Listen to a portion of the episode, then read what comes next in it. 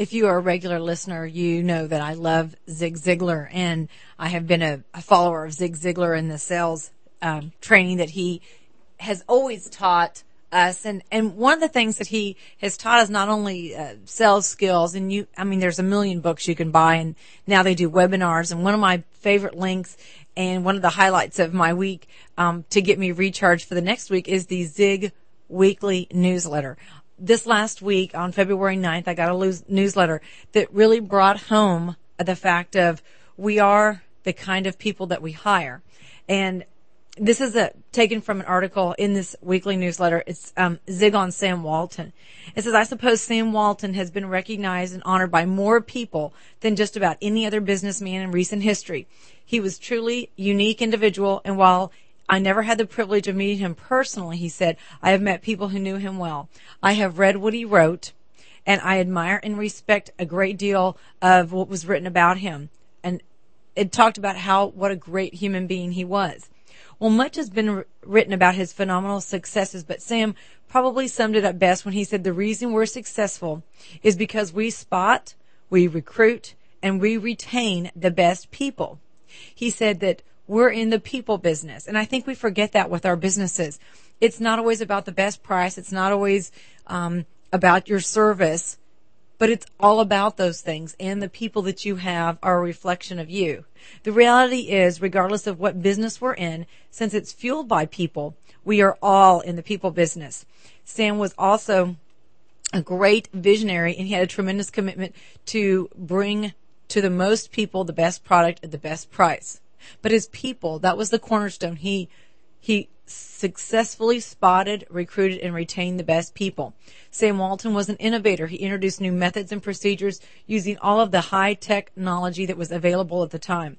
He communicated via satellite, called his managers once a week to get reports from them and up to date them on new products and procedures that they were going to install.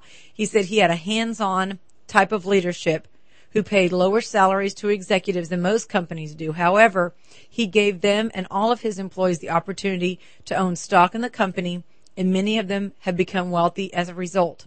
He discovered early on what he did enriched others, and he tried himself to be enriched all the time. It said it's a pretty good philosophy to live by. It's one that will work out of all of us. We can all give it a try. We can all try to be successful because we spot, we recruit, and we retain the best people. At your business, take a look around, look at the type of employees that you have, and figure out ways that you can build them to be better employees. It's not always a matter of firing them and moving them off to the side. It could be a matter of just helping them, helping them with their finances, helping them learn to deal with their finances. It could be personal appearance. It could be um, developing them is the sales side of your business. I mean, there is something to be said for upselling, and you learn that when whether you are at the drive-through at Burger King and they want to know if you want an extra large fries with that, or at the bank when they suggest that you have money in your account and maybe you should look at a CD or money market. Um, upselling and suggesting means that you actually know what you're doing and you actually can try to improve your customer's st- stance, regardless of what that is, whether it's money wise or service wise.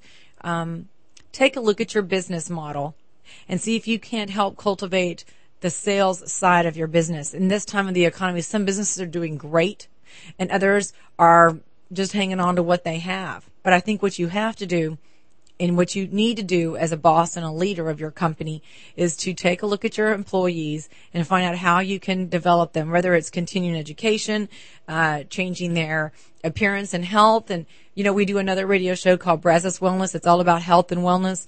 Um, we're going to talk a lot about this year about financially being fit, uh, having your business physically fit and um, physically fit, both. So listen to the show called Brazos Wellness on Sunday mornings right here on WTAW. We can talk about health and wellness and how that affects your business's productivity and your productivity as an individual. Take a look at your company this week and see what you can do. Or if you're an employee at a large company, see what you can do to contribute and change the way the model that your company uses. My name is Debbie Davis and I appreciate you being with us today. I think this next year on the show, we're going to concentrate on making all small businesses and large businesses and city businesses more profitable, more productive, uh, because this is our community and we are a reflection of our community. Again, we want to spot, recruit, and retain the best people.